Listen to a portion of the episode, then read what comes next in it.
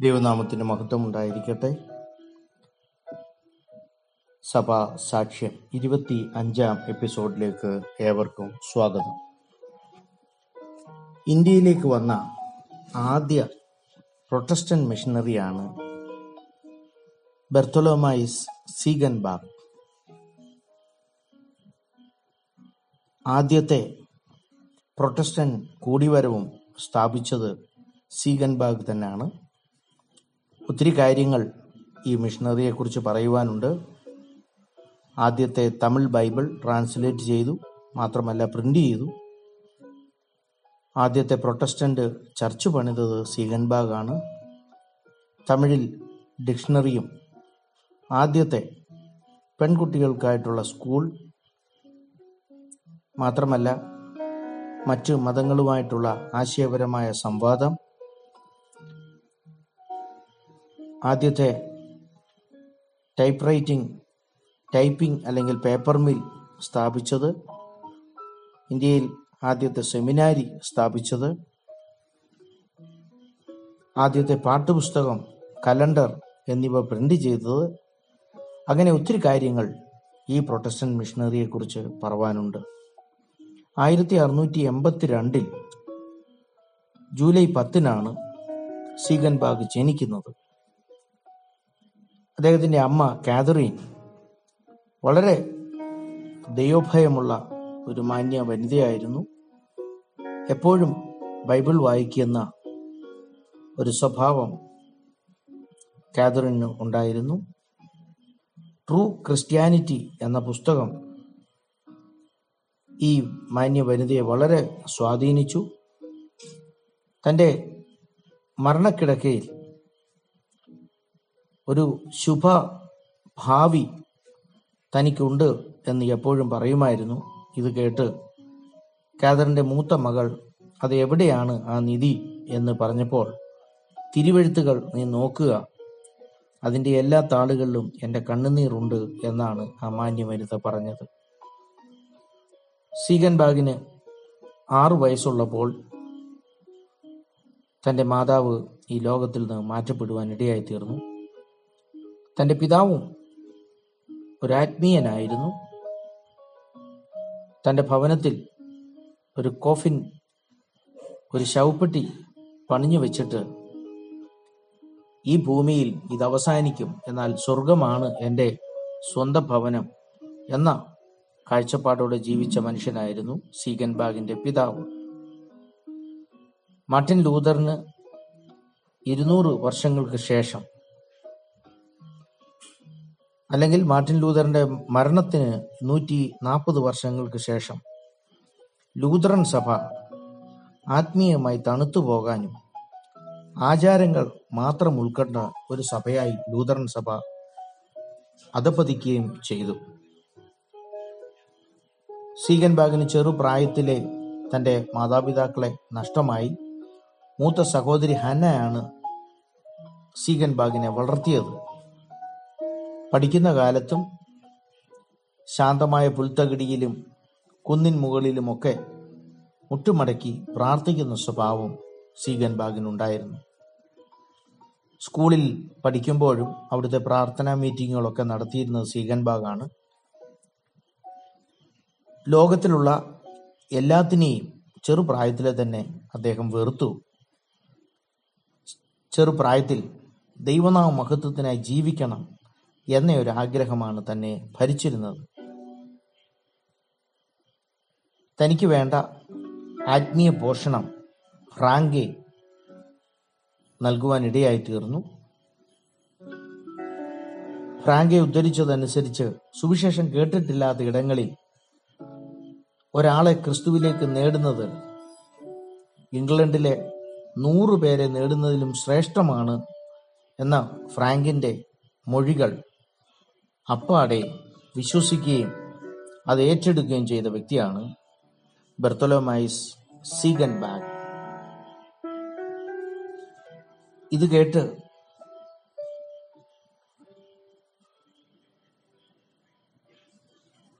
തന്റെ മാനസാന്തരം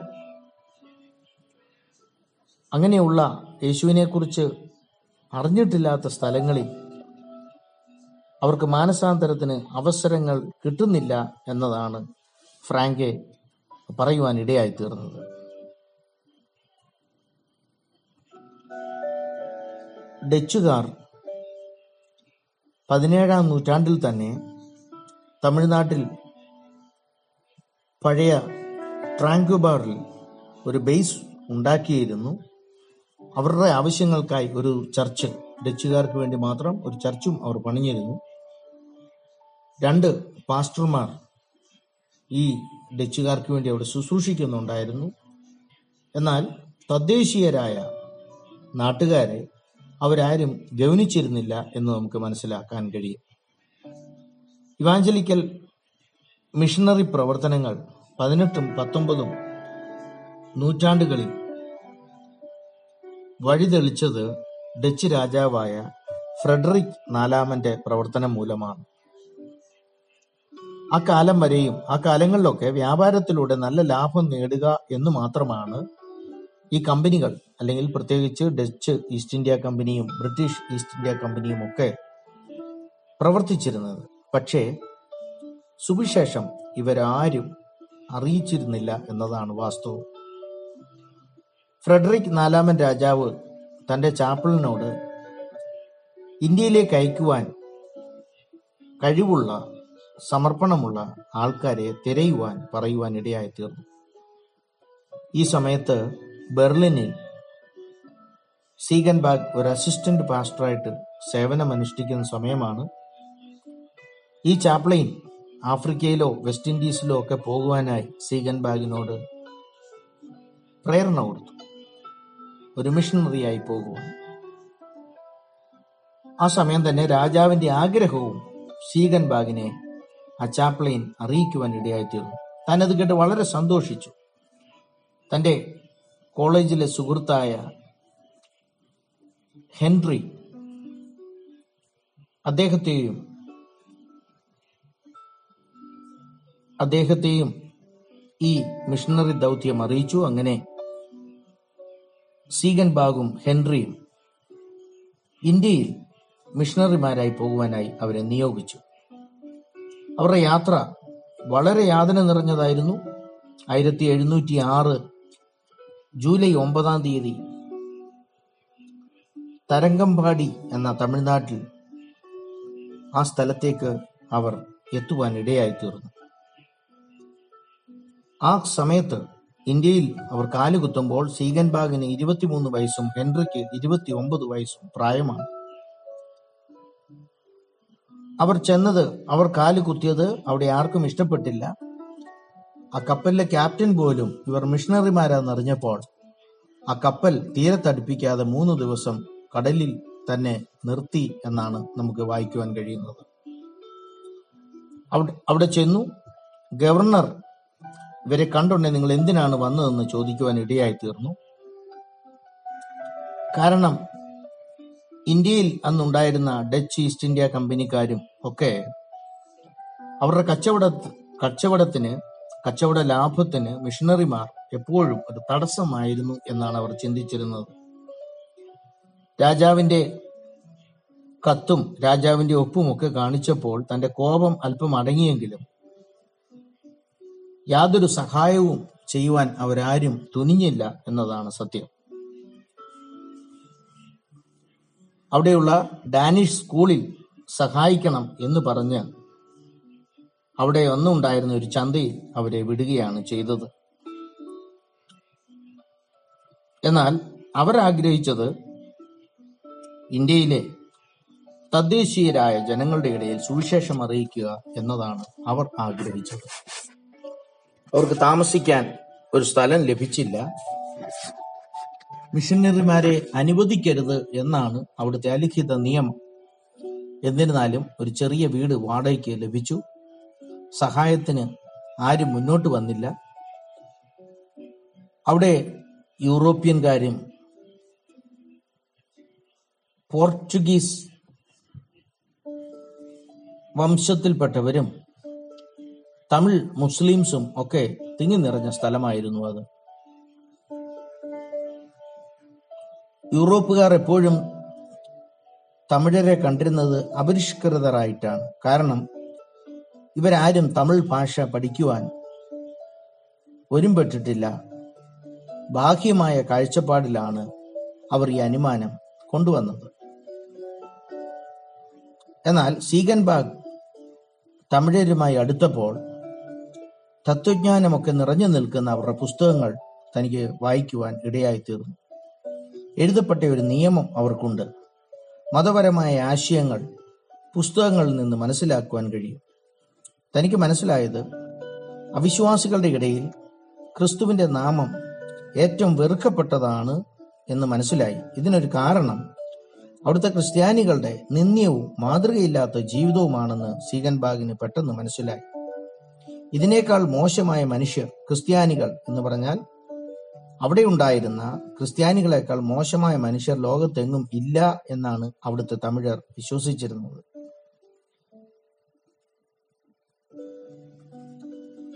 കൂടെ ഈ ക്രിസ്ത്യാനികളുടെ കൂടെ അവിടുള്ള തമിഴർ ആഹാരം പോലും കഴിക്കുകയില്ല. അവരുടെ വീട്ടിൽ കയറ്റുകയില്ല.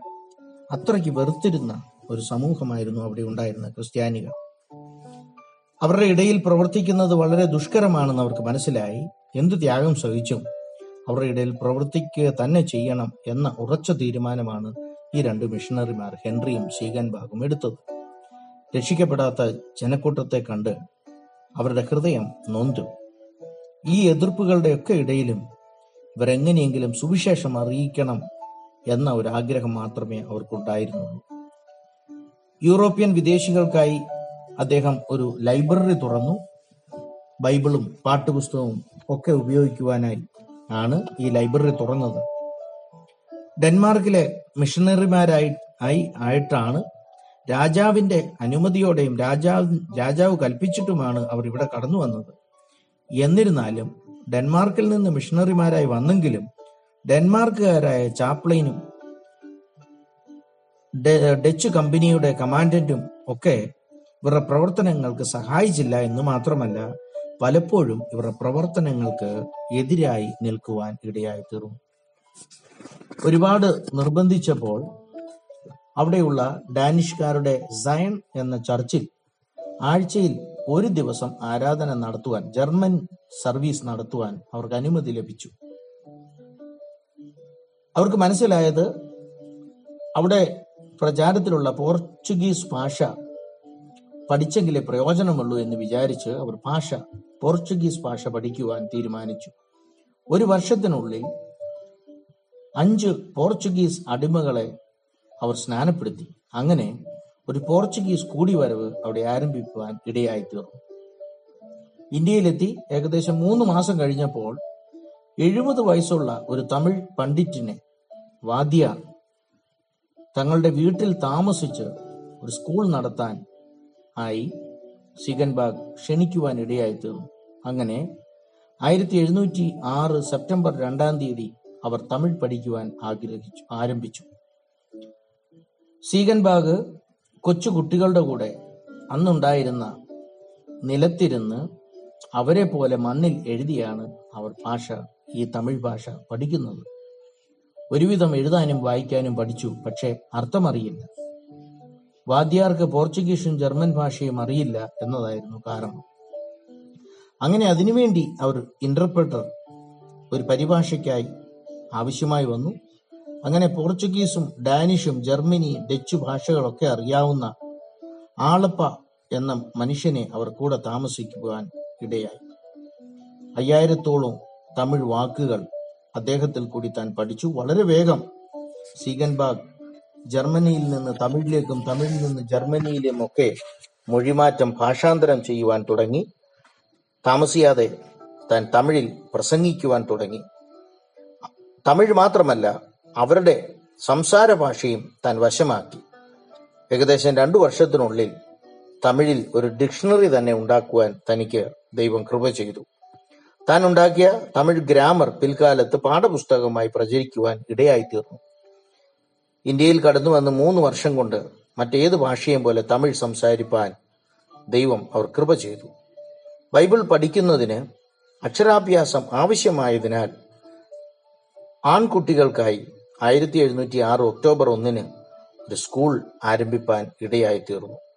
വരും ദിവസങ്ങളിൽ ബർത്തിലോമാസ് സീഗൻ ബാഗിനെ കുറിച്ച് നമുക്ക് അധികം പഠിക്കാൻ ശ്രമിക്കാം. ദൈവം നിങ്ങളെ ധാരാളമായി അനുഗ്രഹിക്കട്ടെ.